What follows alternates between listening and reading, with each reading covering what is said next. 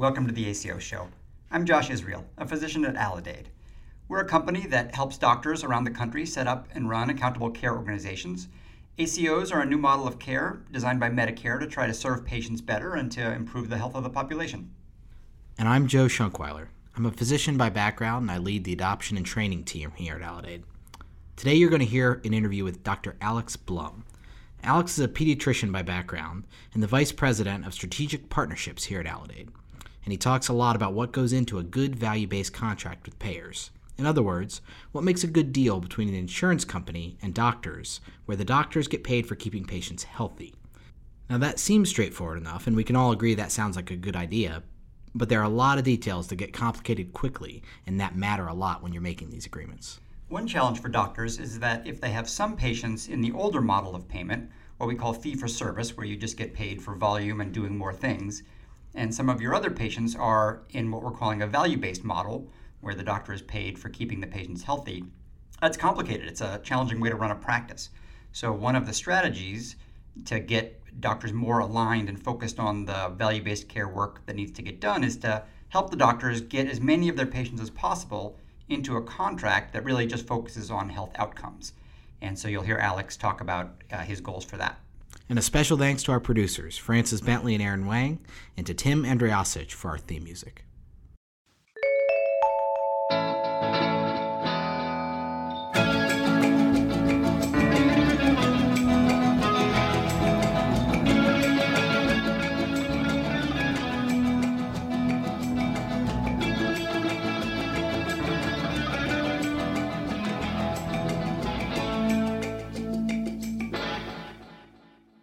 We are here today with Alex Blum, the Vice President of Strategic Partnerships here at Aledade. Welcome, Alex. Thank you. It's a pleasure.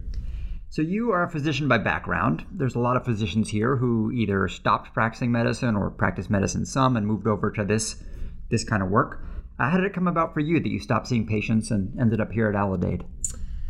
Um, so, I still see patients about twice a month, two afternoons a month. Um, and I chose early on in my medical school career um, to move to a job that would uh, orient me to work on population health. So I went to Howard University College of Medicine uh, for med school and very quickly saw that the um, social determinants of health, there were drivers in the community, in the laws that kind of govern the way we live that were affecting my patients' lives. Um, and I wanted to dedicate my, my life to work to address those. So um, I sought out a set of experiences and trainings uh, that kind of gave me the skills to be able to position myself uh, to be able to work in a place like this. So, just very briefly, I, I went to Howard.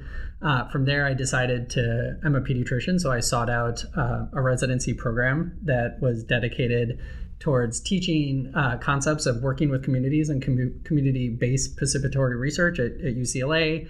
Um, from there, I was an organizer on the Obama campaign in 08. Um, and I did that because I thought if he were uh, elected, he had promised to expand uh, health insurance coverage. And I thought that was the best thing as a physician that I could do for my patients. Um, and then I had an advocacy experience where I helped start out uh, an organization where physicians helped impact the healthcare reform bill at the time to become law. And um, from there felt like kind of limited as an advocate so went and got further training and got a master's in public health uh, health services research. That was fellowship number one. Then fellowship number two i worked in the federal government um, both at the national institutes of health and then the innovation center at cms cms which was like a really is a really fantastic r&d shop that funds healthcare reform uh, experiments. And then from there jumped to a health insurance company and helped start um, a small startup health insurance company in Maryland, and then from there uh, worked uh, at Aledade. So really, just a straight shot, just clean and it's been clean bit, and obvious, yeah. a bit meandering. Yeah, uh, but a set of experiences. It's kind of like giving me a skill set that that's allowed me to kind of do the job that I do. One of the great things about doing this podcast is that we've gotten to know our coworkers really well, uh, and I had no idea you'd done like half of that stuff. Is that right? Yeah, I didn't know you had been part of the campaign or anything like that. So um, that was really cool. Um, so leading strategic partnerships here, uh, what does that entail? Sort of an opaque uh, term strategic partnership? Yeah, so the the company is focused on as as you guys well know, but for the listening audience, of aggregating providers and enrolling them into the Medicare Shared Savings Program. So docs are accountable for for total cost on their Medicare patients. But for any of our providers, their Medicare patients really only um, entails about a third of their their patients. So uh, part of the strategic partnerships we form are with the health insurance companies, the payers that account for the other 70% of any one provider's patients panel. So I will go um, pitch, discuss with payers that um, you know we have a set of providers in their state, and they should think about doing uh, signing accountable care contracts with us. So that's that's one form of a strategic partnership is uh, is the negotiation uh, signing of an ACO agreement with a, a non-Medicare payer, a commercial, what we would call a commercial payer. Uh, and then we have kind of a second set of strategic partnerships we form, and those are with other third-party entities, other companies that help augment our model, whether or not it's like, for example, um, a company that might help improve our access to data mm-hmm. so that our docs uh, have better insight uh, into um, the the care that the patients are, are receiving. So uh, the other form of strategic partnerships are, are those um, partnerships we form that increase the odds that we would get savings and improve health for for our uh, patients. That's interesting because it really gets into the white space of what we're doing here. So you know we're already working at the uh, very leading edge in terms of value based care at the uh, at the government payer level with MSSP, but there's so many other markets out there, and you must get to see a really interesting view into those additional markets, whether it's commercial or otherwise. Yeah, no, it's it's. Uh, I first of all, I, I just love that aspect of my job of being able to kind of travel and interact with payers, uh, both regionally and, and nationally and there's just huge variation uh, across these other insurance companies. So basically, we have uh, either fo- formalized partnerships with every national payer or uh, are in the process of, of doing that. And every one of them has dedicated teams of people to try to figure out how do you move providers who are paid fee for service into value based contracts. Um, so, quick little story. Like the first week I started at Aledade, I went with our CEO Farzad to to Hopkins, Minnesota, to the um, uh, United Healthcare headquarters, mm-hmm. um, and um, with Farzad, excuse me, we um, weren't sure if United. Uh, exactly knew what an ACO deal was, so we had slides to explain what, what an ACO agreement is. Uh, needless to say, we quickly learned that United not only understood what a basic ACO agreement is, they had whole teams uh, of people kind of mm-hmm. dedicated to this. So um, it is fascinating to see the variation across insurance, despite the fact that everyone is trying to figure out how do you move providers towards value based contracting arrangements, to see huge variation both in kind of culturally how they've undertaken that, uh, and also just their approach to, to working in, in kind of different takes on physician engagement. So when you're setting up these partnerships, is there any standard contract, you know, standard agreement? Can you ever make it boilerplate, or is each sort of partnership and agreement just very different? Yeah, I think one of the the, the answer is yes. And so one of the barriers, so we part of the value we bring to a payer is we're aggregating these small independent providers, exactly those providers that are uh, for payers kind of the most challenging to get into these contracts because by definition when you have like when you're a small when you're a small provider um, you have very few of those of those payers patients um, so you know a payer may uh, be limited in their capacity to go out to each individual uh, provider and and contract with them um, so then one of the barriers for an independent provider to get into one of these agreements is the negotiation process. Like we didn't learn this in med school, mm-hmm. um, and nor do you really have time when you're seeing patients every 20 minutes to like sit down with the contract and figure out like what are the best financial terms to mm-hmm. for the arrangement. Um, so, you know, you know, I think what we're trying, part of what we're trying to do is um, obviously negotiate the best uh, contract in in regards for our providers, but also kind of align incentives between provider um, and and payer. And part of um, I think as we move to scale this across the country that we're looking to do is once we have a templated contract that kind of meets those goals, then um, to scale that and make that contract kind of applicable in, in other states where we recognize that payers often um, the way that they control their their profit and loss margins is, is very much dictated at, at the region or, or the state level. So there is some fluctuations um, that have to happen with certain economic terms mm-hmm. of the mm-hmm. contract. But once you get that base agreement, which we've uh, been able to do to do with now uh, one payer, and looks like we'll in the next month or two be able to do this with a couple of payers. Uh, we'll we'll be able to kind of scale that um, to to other states. And I think the idea here is in Medicare, it's an application process to get into MSSP. That's a very low bar to get providers. You you have to the the bar there is you have to have enough providers to aggregate into a pool and basically apply to a standard program where the same you know the same economic terms are the same in Florida as they are in Kansas for our, our uh, MSSP providers. Um, I think that's kind of the general direction we need to be going on the mm-hmm. commercial mm-hmm. side as well. Is get get the contract good enough and um, and and try to get some uniformity and, and, mm-hmm. and kind of scale it to other states. at Aledade, we we try really hard to make our decisions in line with things always being good for doctors, good for patients, good for society. Beyond those things, do you have a set of guiding principles as you go go about setting up partnerships? Yes, uh, we do and um, I've written about this uh, with our CEO uh, and Ch- Sean Cavanaugh, who's who's our chief administrative officer, and Travis Broome, uh, who who oversaw uh, Medicare before coming here, and, and Travis Broome, who, who uh, oversees our policy shop. Um, so you know we take a principle approach when we negotiate these contracts. So first and foremost, we try to align incentives across the the payer and provider uh, and Aledade. So there's certain economic terms, for example, like we will point out in contracts to say, okay, that may be good for you as the payer in the short term, but really that threatens kind of the sustainability of the contract in the long term. So we're looking in a negotiation isn't to say, you know, you say A, I say C, therefore we should land at B. It's much more like what are the principles that we can agree to that kind of drive our decision making.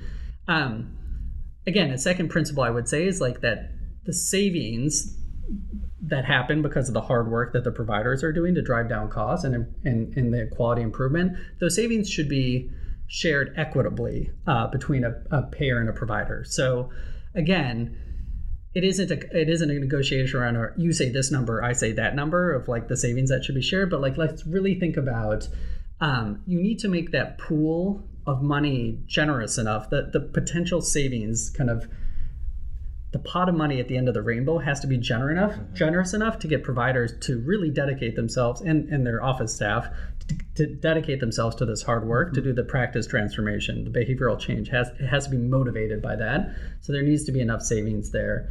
Um, and again, I think kind of third principle is that these contracts need to be structured with an eye towards sustainability.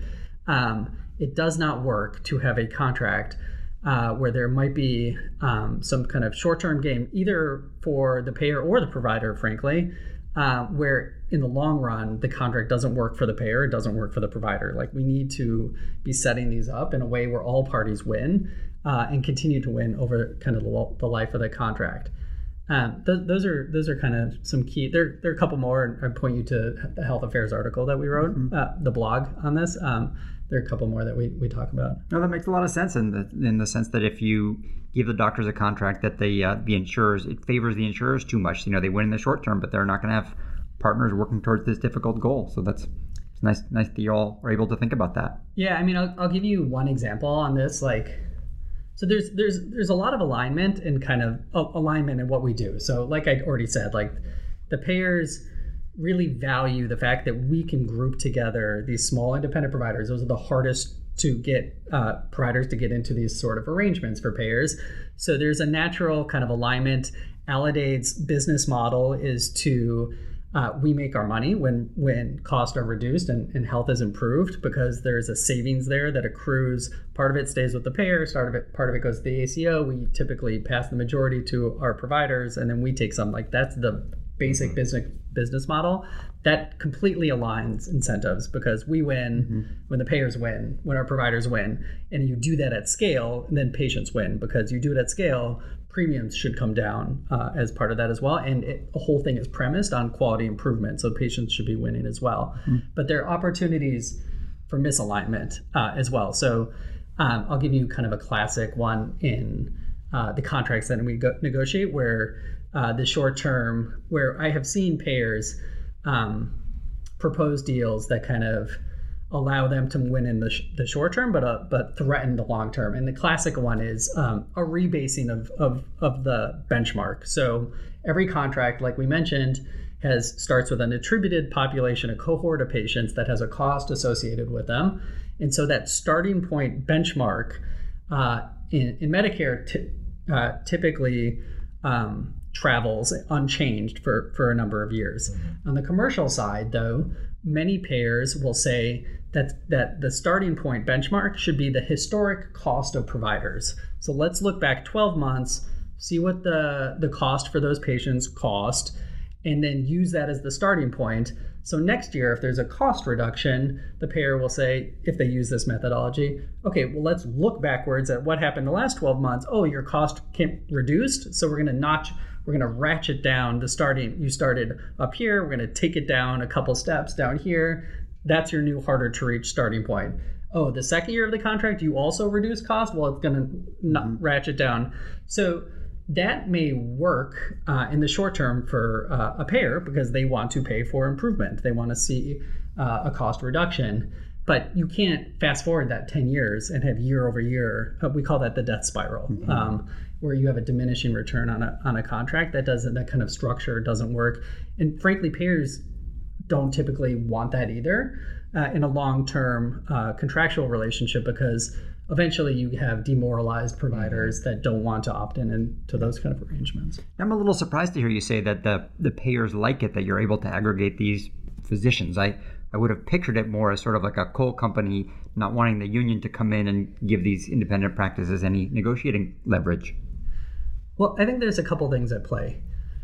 One is that payers are, are fully bought in to these value based arrangements. They have seen their cost. The, the providers, where this works, meaning like the providers are truly engaged uh, in these sort of arrangements and empowered, like we do, empowered with data to drive down costs, payers are starting to see, see their cost curves bend.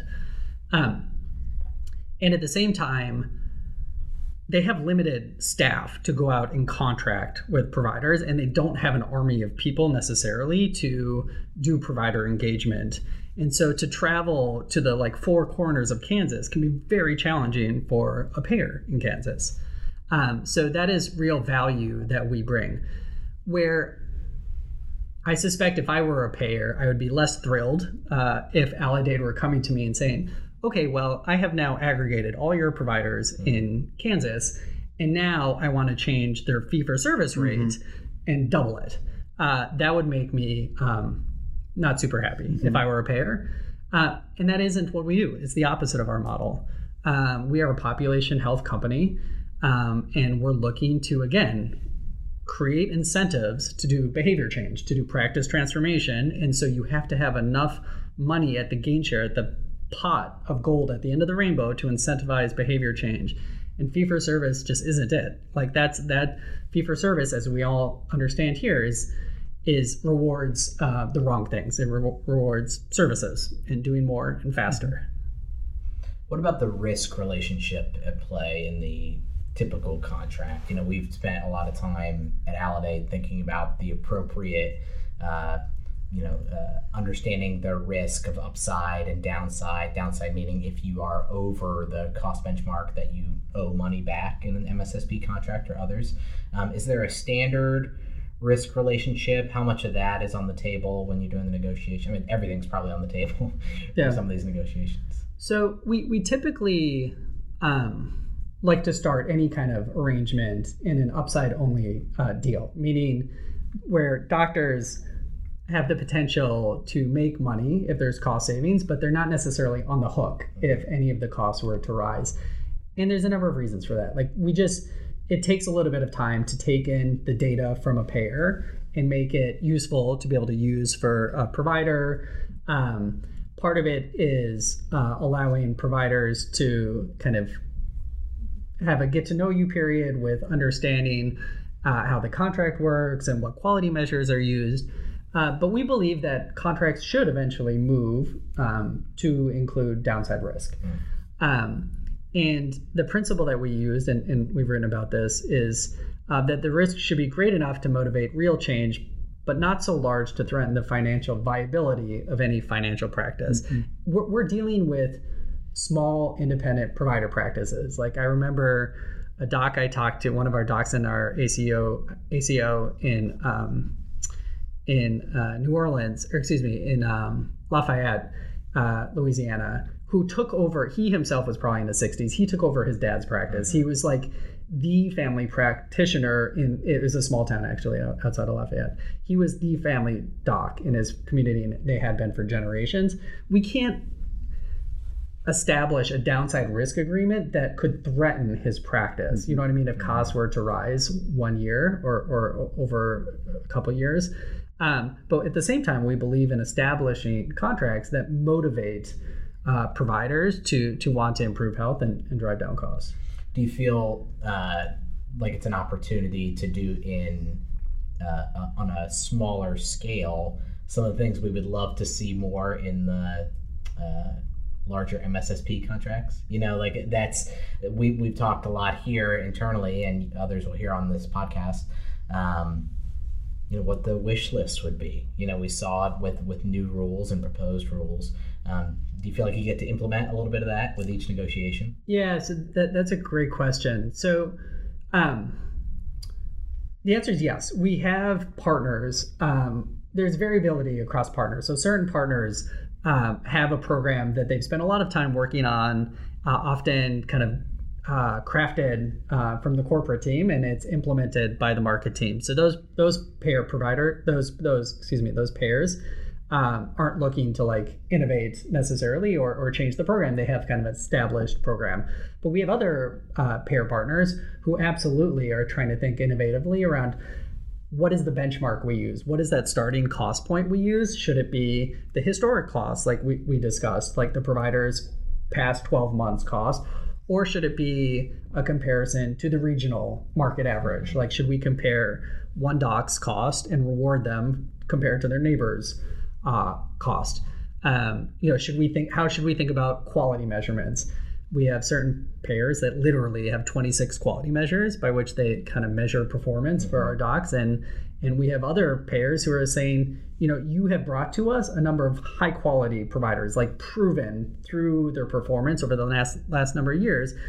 Let's actually just think anew about like how do we we have been measuring quality this way. Let's think anew about ways to measure quality.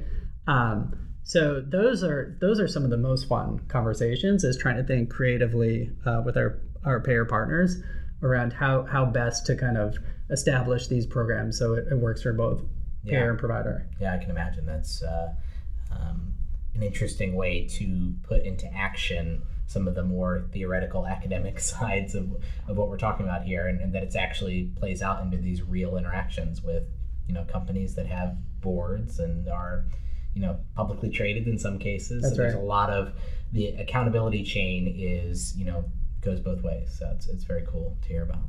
Um, so given that this is such a complex, multifactorial process that you're undertaking, it sounds uh, very intimidating just to hear you discuss it and all the pieces that go in. Who and I, I should say one of the neat things that we get to do on this podcast on the ACO show is give folks a view into how Aledade works as a startup um, and at this stage in our companies. So one of those things is who's on what team, who does what, how those teams work together. Um, who do you? I can't imagine it's just you out with your uh, briefcase and contracts marking these up. So who, who who's on your team? Who do you work with? How does that work without the throughout the rest of uh? Sure. Um, so Sean Cavanaugh uh, leads the team. Formerly uh, ran Medicare, uh, came to Aledade as our chief administrative officer. So brings with him a breadth of experience around Medicare and relationships with payers as well. There's there's uh, two other people on my team that are absolutely helping uh, lead on some of these contract negotiations uh, with me. Um, so this is definitely uh, very much a team effort. And then every day, the the part of the negotiation process and establishing these partnership relies on other teams within Aledade. So, for example, um, you all have talked to uh, Matt Kendall and uh, Kim Lynch, who kind of lead um, the uh, network of our providers.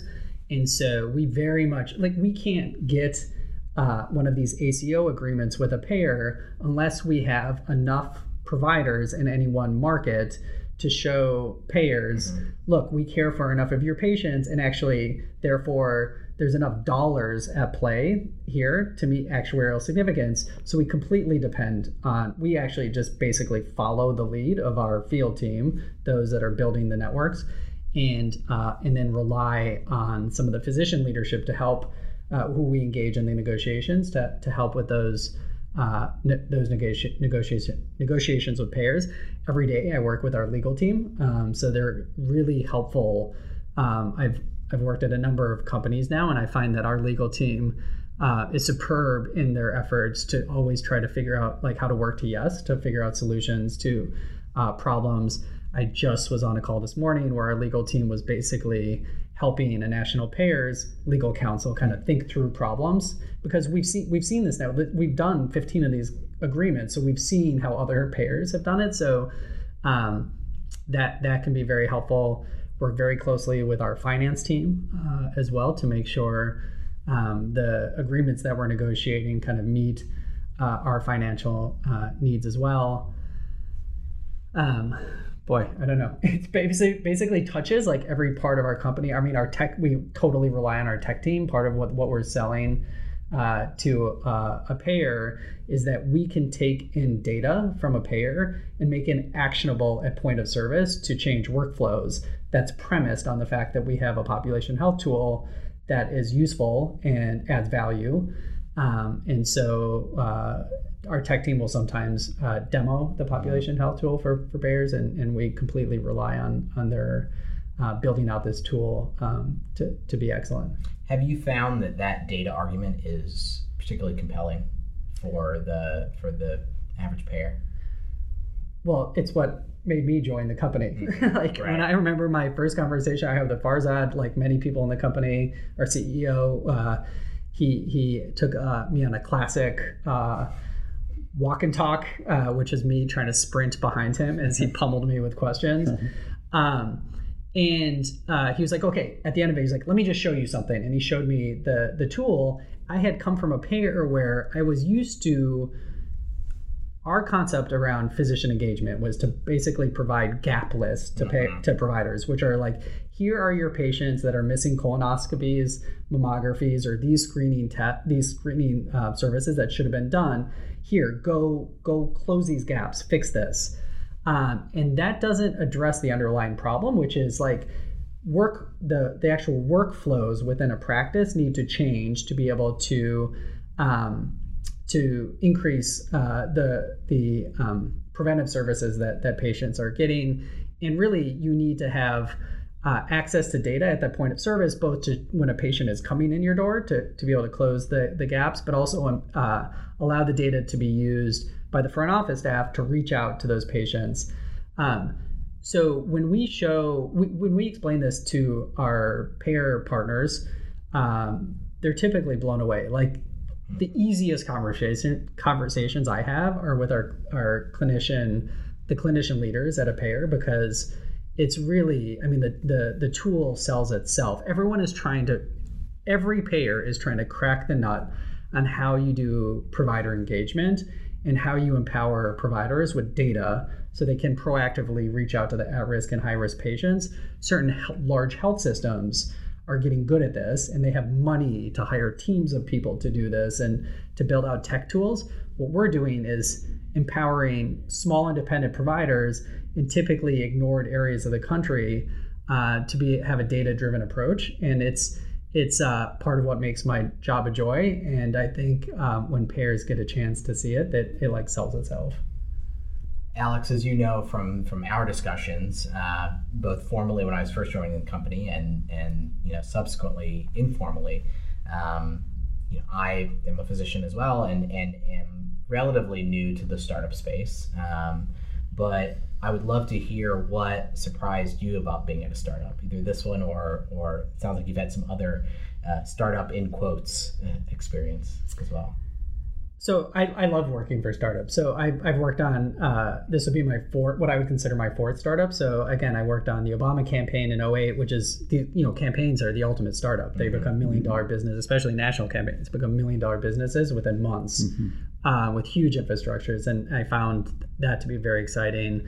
Uh, helped start a physician organization that also became a very large uh, nationwide presence, um, and then worked at a startup health insurance company. Mm-hmm um, and now Aledade. So I love uh, the kind of white hot pace uh, of a startup. I think um, the intensity is is really exciting.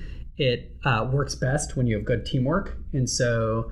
Uh, what one thing I, I, particularly love about being at Aledade is that it attracts just a very thoughtful but yet fun uh, person, and uh, it's part of the joy of working here is is kind of the team of people um, that's smart and cha- they challenge each other in a very um, uh, kind of uh, egalitarian, thoughtful way is, is, is enjoyable. Um, and I like the fact that when you're starting a company, like quick, small decisions have these kind of outsized import uh, in in the in the company as well. And I, I think it forces thoughtful but very quick decision making that that I find exciting. Um, I find there's certain uh, uncertainty in working at a startup that can both be comforting. Uh, maybe Josh, you can you can give me the psychi- psychiatric kind of perspective on this. Uh, but the uncertainty is both exciting and kind of like um, challenging at times as well. So in a startup, you don't have very well necessarily very well defined roles and responsibilities. So I remember when I interviewed for the job and I, I talked to uh, Bob Kocher, a board member, about the job. He's like, "Yeah, just start, and it's not you know just start doing the work. Who knows what you'll end up doing at the mm-hmm. company because like you know things change so quickly." And it the the company um, has almost quadrupled since I joined the company, and you've seen people's roles um, get more um, kind of professionalized and specific in what they focus on as as we bring on other people, but uh, I find that uncertainty exciting because you can partially kind of define what you're what you're doing as well as, as what you want to do, but uh, also a little discomforting. But I think the discomfort is actually kind of part of the excitement and, and fun. Yeah, I, I, found the same thing that it's particularly coming from uh, clinical medicine where your pathway, even though every day may be uh, crazy or unpredictable, your long term pathway is very predictable, mm-hmm. um, almost to the point where you don't. Um, you know, I never had aspirations to do anything like this when I was in medical school, uh, and to think back, to sort of time travel back and think I would have been a private practice or academic surgeon by now, you know, uh, well ensconced in a pretty predictable career path you know until I retire. Uh, so yeah, I, I, completely understand. I love what you said about the pacing. And when I interview uh, new team members, because we are growing really quickly, um, that are coming from larger companies, um, I say, you know, the pace is something you have to be ready for. You know, we're uh, when we're in the fourth quarter of the year and things are really kicking up. Now, I know on the with some of the commercial contract side, you have a different timeline, but for MSSP, the fourth quarter can be very, very busy. Uh, and uh, and I say the same thing then when I'm talking to garage stage type startup folks that I'm recruiting, which is what the job I came from immediately before this. That even though we're a bigger company and we're, we're well funded, well run, we have you know a lot of professionalized uh, things here, which sounds like has been a big transition for you coming on pretty early in the process there are still times where we are going at that pace, like we're trying to build something in our garage somewhere, you know, so you get the best of both worlds at this stage in the company. Yeah, I, I love that. I, I, and I have for every startup I've worked at. I love the multitasking, the juggling, not letting a ball hit the ground. Um, it's part of the fun. Yeah. Given all the things that you couldn't have predicted coming here, do you think being a physician helped you with some of those? And you know, does it still play a role in your day-to-day work? Yes, it does. So, um, in a couple ways. So, one is just in the conversations with payers. Uh, it is helpful, I think, uh, to be able to speak the clinical voice when we're discussing and negotiating a contract. So, uh, whether or not it's a payer who's um, trying to think through with us how do you measure quality, uh, I think that does help. Um, that I both kind of have a health services research background, but also can speak to it from as a physician who sees patients, uh, what it means to be measured by quality and how many quality measures, for example, should be used. Mm-hmm. Um, I think that helps. Um, you know, I think uh, part of being a primary care doc, which is what I am, um, is relies on empowering your patient to take um, to take ownership of their health and try to improve their health. And in pediatrics, it's it's also empowering the pa- the parents sure. to like uh, improve the health of their kids. And um, similarly, stay with me here. In a negotiation with a payer, um, you too are trying to identify kind of the goals of what the the payer is trying to to accomplish and trying to have a conversation where you're trying to get everyone to understand like what is it we're trying to accomplish to try to get people to move to towards like a middle ground it actually it may sound a little fluffy but it actually very much is like a similar uh, kind of conversation uh, that you're having you don't give them a sticker after a good negotiation or a lollipop. Yeah, hand puppet. My pediatrician growing up had this like a hand puppet. That's better awesome. than lollipops. Yeah, it's awesome. yeah, uh, and uh, he was exceptional. You know, uh, do you miss that? like just uh, in terms of the hugs. The, the hugs, right? Yeah, the hugs. Yeah, I mean, it's a, seriously. Why, yeah. what, why do pediatricians like yeah. what the immediate gratification, right? Of like, uh, being able to help a child stay healthy or become healthier is like there is immediate gratification in that. That's um, you don't get right. the same way uh, with this job. It, it uh, you know, my gratification is more. Um, in a in a movement that we're all part of, mm-hmm. right? And trying to empower primary care docs to to take uh, control and, and provide the best health uh, healthcare that they can provide to their patients. I think part of what we're trying to accomplish is um, is empowering primary care, but also, you know, I think a secondary benefit is making the career path of into primary care more attractive mm. uh, for for students as well. So um, there may be some trickle over effect where uh, if primary care becomes kind of the more attractive chosen path for med students that it may open people's eyes uh, to pediatrics as well and maybe maybe down the road it, the ACO movement will become more common in, in, in peds as well. In that vein, as you think about you know what you do now differently than what you did previously, um, uh, we've been asking each guest what value-based care means to them, uh, and you know it's a, a, phrase that is very powerful, but also has many people uh, define it differently. So mm-hmm. I'd love to hear what that means to you, Alex. If you don't mind, I, I will first start by defining what it is not. So go for it. No, no, one's done that yet. Okay. Go ahead. Um, a lot of things come to mind. so my wife is an OBGYN, and I watched her for years as a clinician spend hours at night checking on labs and signing off on normal labs. So, you know, as a clinician, it's important to stay on top of your patient's labs, but I, but she would she was required to sign off on and click and she was measured on how quickly she would click off on the normal lab values and how quickly she would finish her notes. Um, that plus her RVUs was the sole measure for, uh, in the eyes of her health system and her medical director, how good of a doctor she was. Oh turnaround time on normal labs, turnaround time on signing off on clinical notes, and her RVUs. There was no focus at all on whether or not she was improving the health of her patients or reducing the cost of her patients. And that leads to burnout. It did in my wife's case, and, um, and it does for many physicians. So, um, value based care is care that rewards the reduction of cost and um, and improvement of health of, of, a, of a provider, of a physician's patients.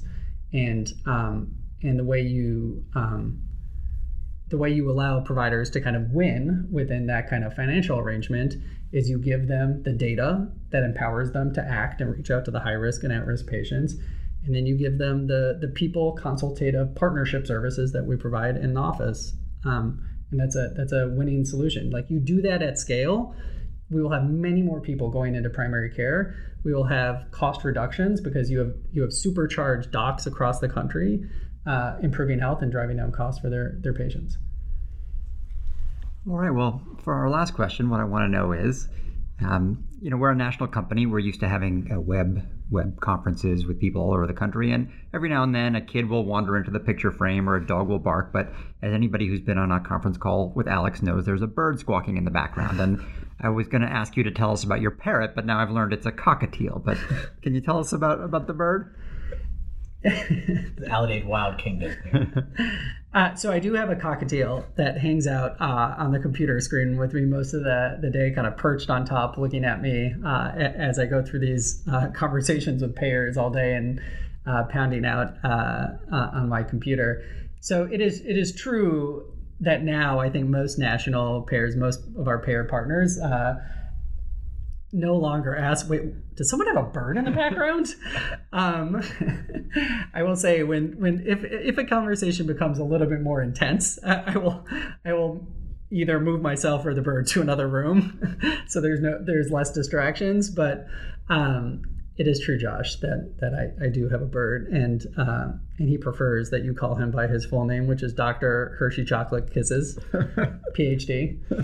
Um, and it is true that that almost every payer loves the bird. Oh, right. I can see that as a power play.